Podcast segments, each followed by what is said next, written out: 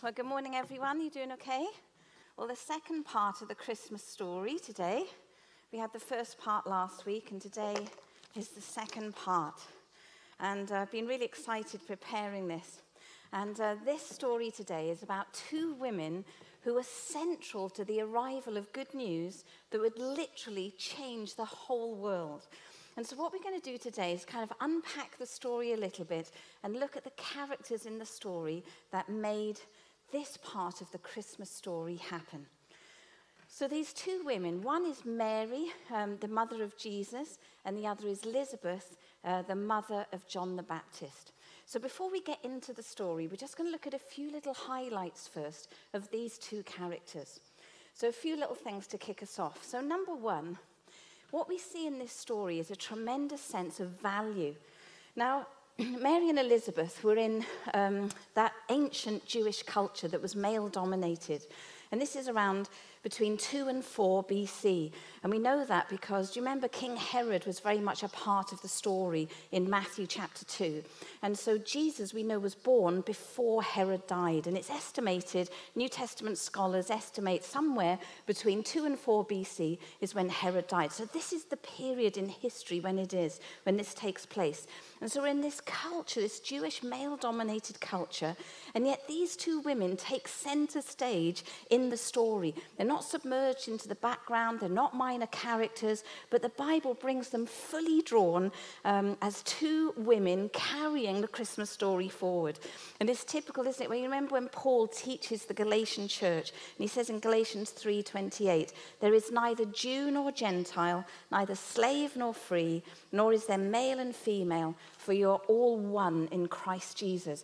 And I love how we see these women honored and their value in the story, even in a culture that didn't value them. And so it's not surprising that even the events around Jesus' birth honor these women.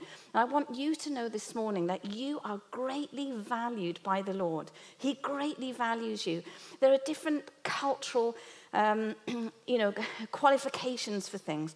But in the kingdom culture, in Jesus' culture, you are of great value.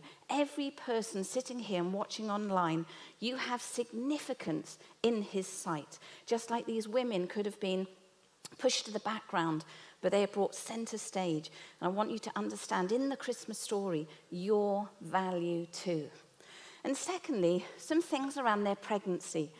Now, both these women, neither of them should have been pregnant. So Elizabeth couldn't have children, and she was old, and Mary was a virgin. So we've got two women central in this story, neither of whom should be pregnant.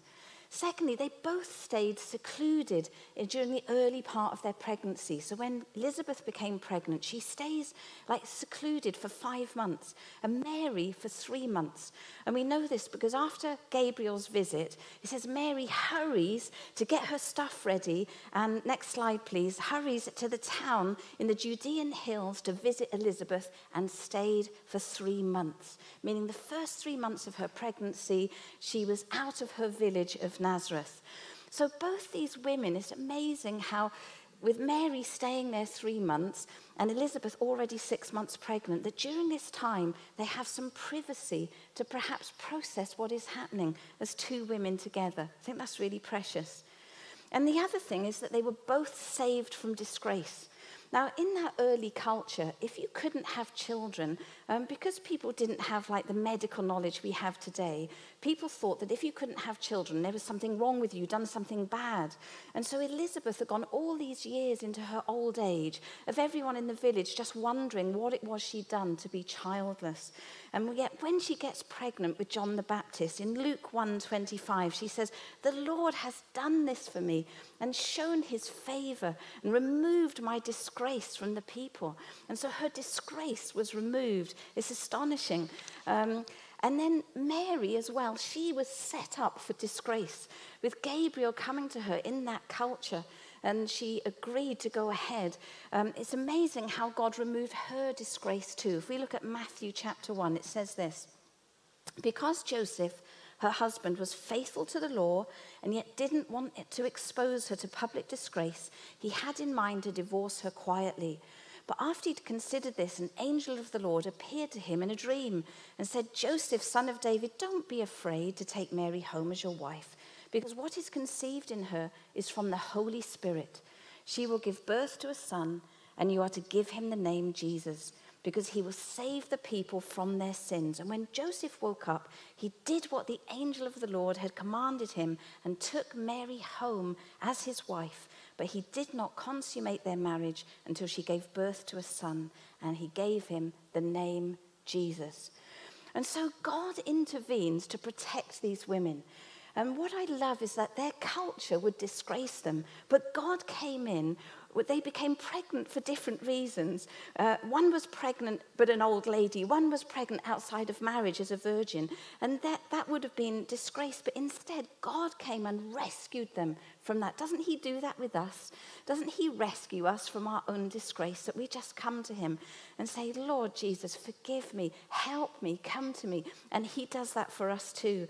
And it's amazing that in the middle of such an important event, that God comes with his care and protection. Can you see, he doesn't just use these women for his purposes, but he protects them too. He cares for them and protects them. And God cares about your life. Can you see in the midst of this like amazing the nativity story what care there is? God cares for you and the details in your life. Nothing is too big or too small for him. And then number 3, they both experience a miracle. These two women, they are central to this world changing event, and they both experience the miraculous in their life. But that miraculous came with also a tender hand of God on the lives of these women in the middle of the most important and significant event for mankind. That John the Baptist would be born to prepare the way for Jesus, and that Jesus would bring salvation. And I just think it's phenomenal for us to see these world changing, world shattering events, and yet the care and compassion of God to Mary and to Elizabeth. It gives us courage too. He is with you and He is for you. So, number four, they were ready. Now, they didn't know it, but they were poised, ready for their destiny. Mary, it says, was favored by God uh, when Gabriel came to see her.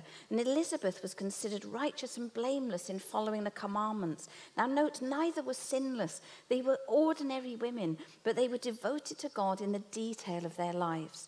What I love about this story, you can see they didn't become you know, ardent followers of God when they were given a job to do, but they were already following God in the details of their lives. And they were poised, ready for God to just sweep them into a destiny that would change the world. And this is a lesson for us, really. Are we ready? Are we waiting for a task or are we ready now? Are we getting ourselves ready? Our character, our day to day choices, behind the scenes, faithfully devoted to the Lord, that we are ready to be used. And so these two women, as we go into the story, we can see they're not submerged into the backcloth, but they stand central and real in this story. They are favored, they receive the miraculous, and they're women of character and destiny. And don't those two often go hand in hand? The character made way for their destiny. And so we're going to look a little bit now at the story of Mary Elizabeth and the meeting. So last week, we looked at Mary's encounter with Gabriel. And Julian brought us that. And today we're going back six months. This is like previously in the Christmas story. And we're going back to Gabriel visiting Zechariah, Elizabeth's husband.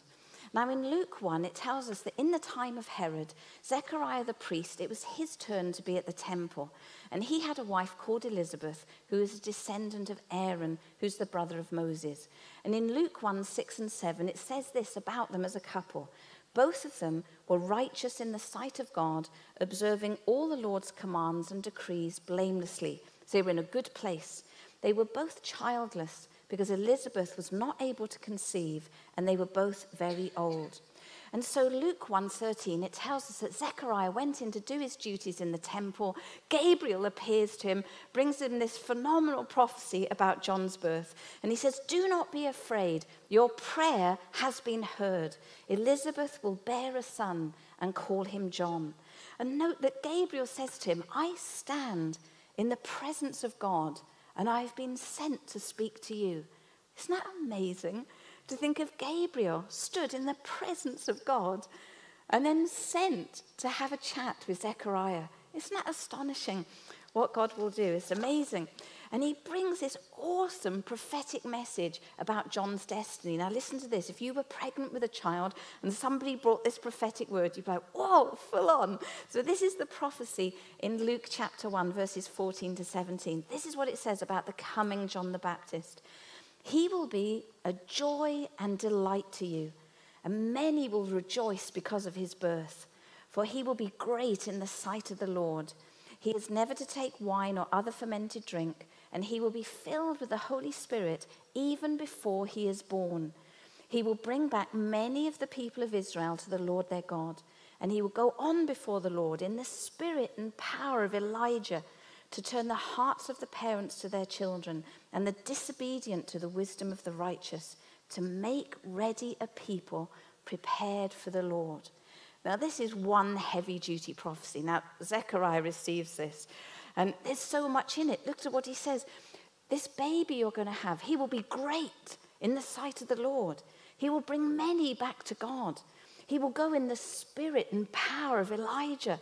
Now, to a Jewish man, that was like the top. Can it get any better than this? My son will go in the spirit and power of Elijah. But I want to note just two little things out of this amazing prophecy. And the first one is this, and you could almost miss it in the middle of this like incredible prophecy about John, it says this He will be a joy and delight to you. Can you see the personal there? God is coming personally. And in the middle of this huge destiny, he says, This little baby, this boy, is going to be a joy to you in your home. He will be a joy and delight to you. And God is concerned about our homes.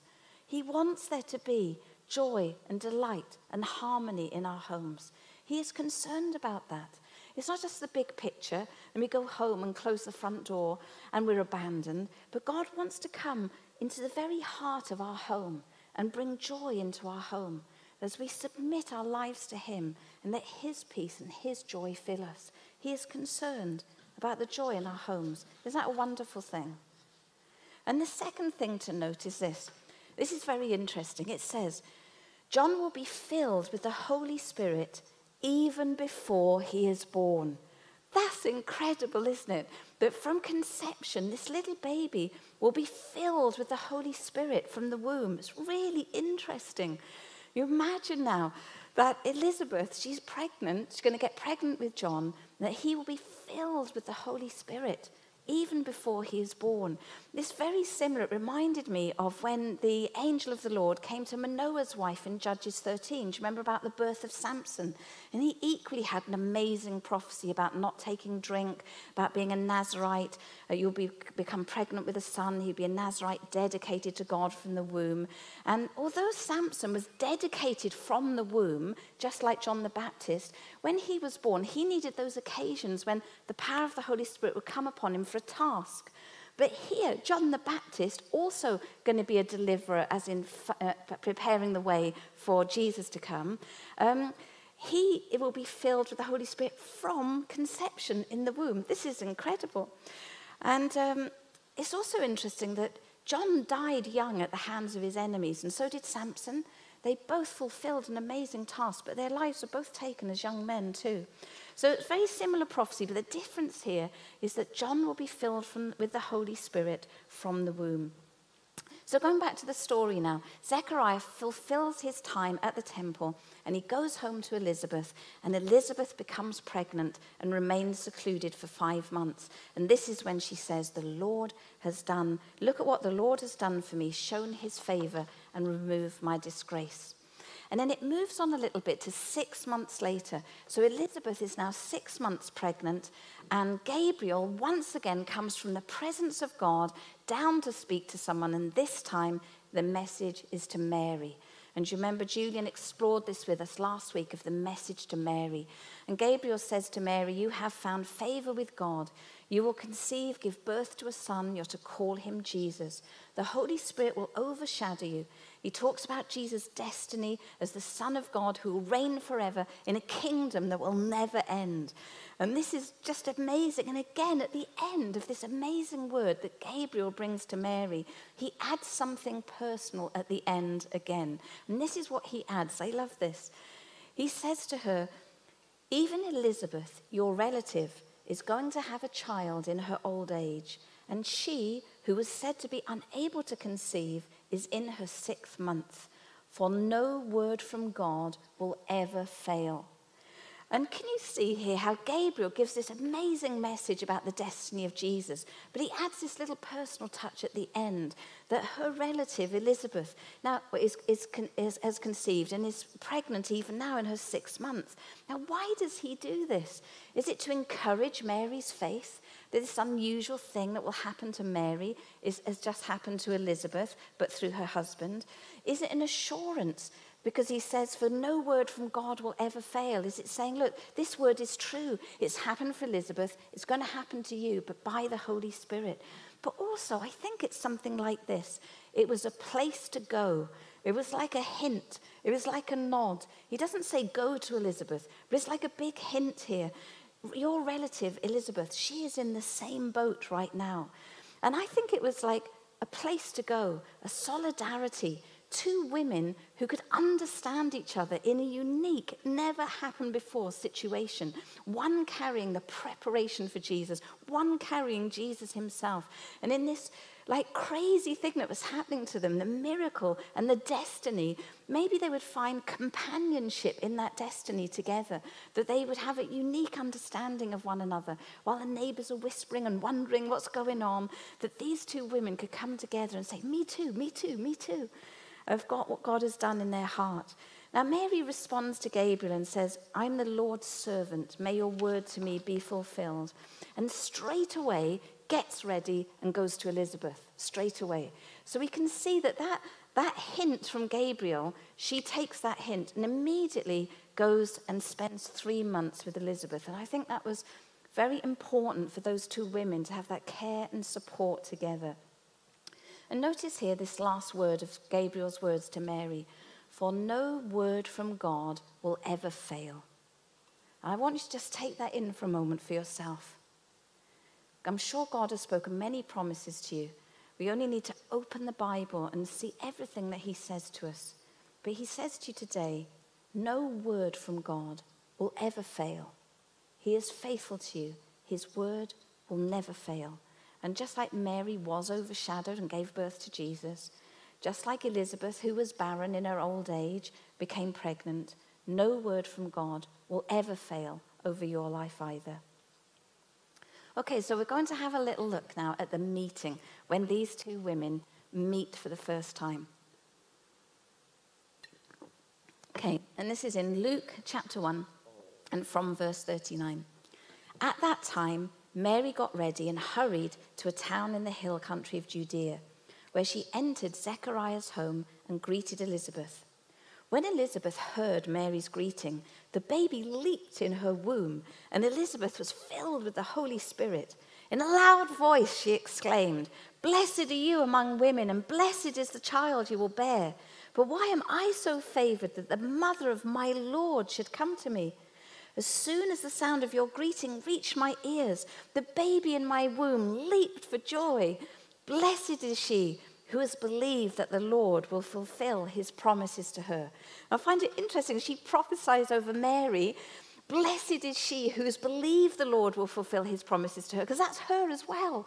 Have you ever found that? That as you're prophesying over somebody, there's a word for you too. And they are both women who have trusted and believed in God and seen his promises fulfilled. So let's unpack this meeting a little bit. Now, it's dramatic, isn't it? This is a dramatic meeting because when Elizabeth heard Mary's greeting, the baby leaps in the womb. And when it leaps in the womb, she tells Mary after and says, Look, Mary, as the sound of your greeting, I just heard your voice. You were just close enough to the house. And as I heard the greeting, the baby in my womb leaped for joy. Now, this is, a, this is an interesting thing because we've got to remember here that John was filled with the Holy Spirit in the womb. So, John is an unborn baby of six months, filled with the Holy Spirit. And what happens is when Mary comes near with God as Jesus, as a fetus, unborn in her, inside her, John the Baptist, in the power of the Spirit, leaps with joy in Mary's womb. It's astonishing that these two unborn are like meeting or responding in the Spirit to one another. It really is incredible. Now, Jesus at this time is so tiny in Mary's womb because she's just met with Gabriel, spent some time packing, done the journey to Elizabeth. So that baby is so small. And he is God. He is God inside of Mary. And Elizabeth carrying John the Baptist, filled with the Spirit, he responds to the presence of the Lord. It's really astonishing and special. Now, the thing that really gets me in studying this story, I've been so moved in studying this, is that Jesus, that Jesus would surrender himself to the care of man that he would surrender himself, so small and vulnerable, as a cell, as a fetus, as an unborn child. He surrendered himself so small and vulnerable to the hand of a woman that Mary would take care of him and grow him and give birth to him. And part of Jesus' sacrifice to us and in coming to the world was to render himself so small and vulnerable as a tiny fetus. Now, as we know, God is all powerful, all present, and all knowing, uh, omniscient, omnipresent, and omnipotent. And yet, Jesus chose to be in one place at one time. He chose to lay that aside that he would come to us present, not omnipresent, in one place, in Mary. And the Bible teaches us that he laid aside his divine privileges as God in order to be born into the human race. Now, this is an astonishing thing that Jesus would do this for us. And in Philippians 2:5, you'll be familiar with this verse. It says this Your attitude, that's you and I, we should be as sacrificial as Jesus. Your attitude should be the kind that was shown to us by Jesus Christ, who, though he was God, did not demand and cling to his rights as God, but laid aside his mighty power and glory taking on the very nature of a servant, being made in human likeness. And he humbled himself even further, going so far as to actually die a criminal's death on the cross. And I just was blown away again looking at this story and thinking about Christmas that yes, we focus on the cross and Jesus' sacrifice on the cross, but it all started with an earlier sacrifice of making himself, Almighty God, vulnerable, the Word. So let's look at this a little bit. Now, it's important to realize that Jesus didn't lay aside his deity. He was still God when he came to the world. But Jesus, being deity, clothed himself with humanity. He took the form of a servant, although he was Lord of all. And that's why it says he doesn't cling to his rights as God, but he laid them down to become a servant. And so Christ, being fully God in nature, he was not revealed to everyone. You know, when he grew up and in his ministry, although he was fully God and fully man, some people, especially those who opposed him, didn't recognize that. And to others, it was revealed by the Holy Spirit. And Elizabeth here is revealed to her by the Holy Spirit. Can you see? That she starts to prophesy. Now, Mary isn't visibly pregnant, but it's revealed to her by the Holy Spirit that she's in the presence of her Lord. It's, it's amazing. And of course, remember when Peter writes of the deity of Christ, saying, We were eyewitnesses of his majesty. And this is what Elizabeth is revealed to Elizabeth, but she can't even see him. It's really astonishing. And John writes about Jesus, how the word of life brought the world into being, and yet he walked among us as a man. Isn't that amazing that he would do that? In 1 John 1 1, John writes this That which was from the beginning, who is the word of life, that which was from the beginning, which we have heard, which we have seen with our eyes, which we have looked upon, and our hands have touched, this is the word of life. Isn't that astonishing? What existed from the beginning which we have heard. Imagine being the disciples that we have heard, which we have seen with our eyes, which we've looked upon and touched with our own hands. This is the word of life. And the word of life came into the world vulnerable, trusted to a human being, to Mary, and John to Elizabeth. Now, for Jesus to come to us as a man, it meant he could speak our language, show us what God is like, reveal his power, God's love, to teach the kingdom, and of course, ultimately, to lead a sinless life. He was not born of man, but of the Spirit, so he was born sinless. He lived a sinless life in the power of the Holy Spirit, so that he could die in our place. And only a sinless sacrifice could pay the price for you and I for all the things we've done wrong and so conquer death. So we can boldly come to the Father because of what Jesus has done. But when Jesus died on the cross, he died for everything we have ever done because he was the sinless sacrifice. And so as Mary and Elizabeth meet in this meeting, we see this like divine spark or this divine response. And also, we see how vulnerable and fragile this situation is, trusted to the women who trusted God. It is astonishing, isn't it? And I think when we think of Christmas and we see on a nativity calendar or on a, or on a card little, little baby Jesus, to know what is so astonishing about him coming as a man for us, fully God, fully man. And so in this meeting, we see the six month unborn fetus of John respond in the Holy Spirit uh, to his Lord, and Elizabeth um, to prophesy as well. It's just really incredible. And I think that here behind closed doors, there are two pregnant women. This is before Bethlehem. This is before choirs of angels. This is before wise men arriving with expensive gifts. This is before being chased away before Herod and the soldiers come, before all the drama, before all the public scene. This is just two women, two pregnant women meeting together and what is inside them, responding in the Spirit to the adventure that's about to happen. And what joy they must have had for three minutes, those two. I mean, I wonder if this was not the first time. This was the first time, but how many times after this there was a leaping in the womb. And so here we have these kind of cousins and the unborn babies who will change the world in a very special and unique encounter. And it's going to change all things. What I like about this, it's a private meeting. It's behind closed doors. It's full of potential, full of the Holy Spirit and prophetic. And often that's where God wants to meet with us. It's great in the together like this. But when they asked Jesus how to pray, and, and he said to go in your room and close the door and speak to your Father who sees you in secret. And sometimes it's behind the closed door where we can just unburden our heart. We can worship him. We can hear from him. We can just submit and surrender our lives to Him. He can speak to us prophetically. So let's make sure we never give up on having that private meeting. Who knows what destiny will be stirring behind a closed door? And so here we have two women, one very young and one very old, who said yes to God. And I just feel as we close, this is a picture for us.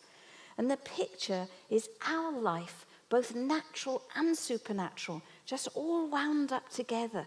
They're not separate. We can see in this story these women's lives, they were naturally pregnant and packing a bag and traveling a journey and knocking a door and calling a greeting. But there's also something supernatural, the divine consequence going on inside them. And for you and I, our life is all woven into one. The natural and supernatural is all one life. And I want to encourage us to walk a life in the Spirit.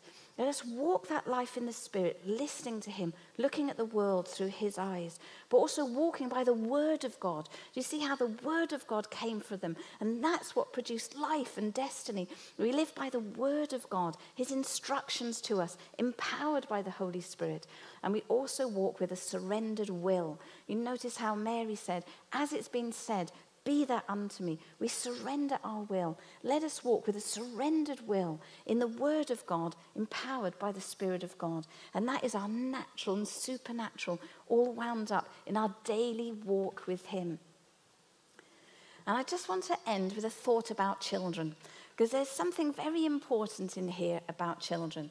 Now, when I was pregnant with one of our three children, can't remember which, somebody uh, brought to my attention a book called The Secret Life of the Unborn Child. And I think since then it's been reworked and photos and there's new science and everything. And this book was all about the unborn child inside of you, what it can hear. It, it, it um, responds to, the little fetus, he responds to um, atmosphere and to uh, love and harmony and voices and music and sounds. And I often wondered, like little babies who've been born in the church here, that they spent months and months hearing the worship, hearing the voice of the people leading, and that when they come to get dedicated, how familiar might that voice be that they have been listening to for nine months? And uh, so the little baby inside, they can respond. And children have a huge capacity to respond to God, uh, not just in the womb, but when they're born and when they're in our homes. And that sense of there being joy and delight in the home. Uh, for us as parents, let's make sure that we never underestimate our influence in bringing that spiritual harmony to our children. It's not just the practical things. So, the practical things are important, like having daily reading notes uh, appropriate to their age, playing worship in the home, in the car, having Bible stories, having their own Bible, reading them together. But it's more than that, it's our lifestyle, our values, our choices, what we talk about. So when we're talking about something in the Bible, we're praying, it's the same as that. Our values are the same as that. And our values and uh, living out those daily choices. And so our everyday adventures with our children that is what helps them walk all the way through their life to follow Jesus. In Deuteronomy 6, it says this 6 to 9. These commandments I give you today are to be on your hearts. So, for us as parents to carry it in our hearts and with our children in our lives, it says, impress them on your children. Talk about them when you sit at home and when you walk along the road, when you lie down and when you get up. Tie them as symbols on your hand and bind them on your foreheads. Write them on the door frames of your houses and on your gates. Now, it doesn't literally mean you've got to stick scripture verses all over your house, but it's talking about living it out with your children. But I wanted to especially mention this. When we go through lockdown periods, which we often do, or you know the children are off school because someone in the class has COVID and you're online, I just want to encourage you don't be tempted to switch it off too soon. Don't be tempted to skip the meeting or switch it off just before the word. Um, but make sure the children have got a little snack and some colouring and something ready in the room. Don't be tempted to switch it off. Let the word of God wash over them. Let them be in the room. Don't switch it off for later. Let's face it, does later ever come? Are you ever going to sit down and go, oh, it's eight o'clock. I can't wait to listen to so and so's sermon tonight? You know, does that later ever come? But with our children, let it wash over them. Let the word, let the worship wash over them, however small they are. And I want to finish with this story. Our eldest daughter, Rachel, she lives in London and she works for the government. And she just has such, she is on fire with her faith. And she shares it with um, everybody and anybody. And she is relentless. Now, what happened with Rachel is this she's trying to survive to the end of the meeting. And this very elderly gentleman, and they were all quite elderly, this very elderly gentleman got up and preached for an hour. And he preached the gospel, but it was so dry. I, I was cold, I was tired, I just wanted to go home. And it was a very dry, very correct, but very dry talk. Anyway, we went home. Next day, Julian had gone off to some school's work or something, and I was at the kitchen table making a chicken pie. And Rachel was sat behind me playing with a little bit of pastry at the kitchen table. And uh, as we were chatting and talking, she said to me, Mummy, can I do what the man said? I was like, What do you mean, sweetheart? The man, what the man said. What man, darling? You know, the man, when he said about Jesus on the cross. And she started to talk about the sermon from the night before in that meeting. Now, she was barely three, but something spoke to her by the Spirit. So don't switch it off. Because something by the Spirit, it's not always about our understanding or how much we can, you know, a child can understand, but sometimes God just reaches by the Spirit. And she asked me, you know, can I ask Jesus in my heart, like the man said, and he'll forgive me for the naughty things I've done? Now, she was quite naughty at three. I'm sure she won't mind me saying that. And I was like, yeah, I'm sure he'll forgive you. I need to as well. no, I'm just joking, Rachel, I'm just joking. Um, so I, I, I didn't know if this was this too soon? This was my first experience because she's only three and we've done children's work for years and years. But I hadn't seen a child so young. So I sat down, I talked to her, and I said, You have to be really serious about this, Rachel. It's not just what the man said, but if you want to give your life to Jesus, it means all your life and being really sorry for things you've done wrong. She said, I know, the man said. I said, Well, let's pray. And she said, No, I, I, I pray on my own. Uh, this, is, this is between me and God. I was like, okay. So anyway, she went into the lounge, and, uh, you know, three-year-olds rule, rule the roost. So she went into the lounge. But I, I, um, I crept through, and I looked through the crack in the door, and I watched her. And that little girl, she stood there with her hands pressed together. And she said, Jesus, I'm sorry for my naughty things. Come in my life. I follow you forever. Amen. And that day, she gave her life to Jesus because of an elderly man being faithful to the text. Don't switch it off. Let it wash over your children. Bring them up in the fear and the joy of the Lord because he loves them and cares for them. So, to close, Mary and Elizabeth, here are they are women of destiny, women who said yes to God, just going step by step, letting their destiny unfold. And as we look through this incredible story, I want you to see God's care for you. He cares for you, He loves you. The details of your life, the joy in your home, the personal touch, the protection. In the midst of world-changing destiny, he is there for you, and his promise from Luke 1:26 will prove true. No word from God will ever fail. So let us see in this Christmas story God's wonderful and incredible love for us and the ultimate sacrifice that he came as a man to be born, to die on the cross for us. For God, nothing would stop him reaching us. Nothing. Let's pray.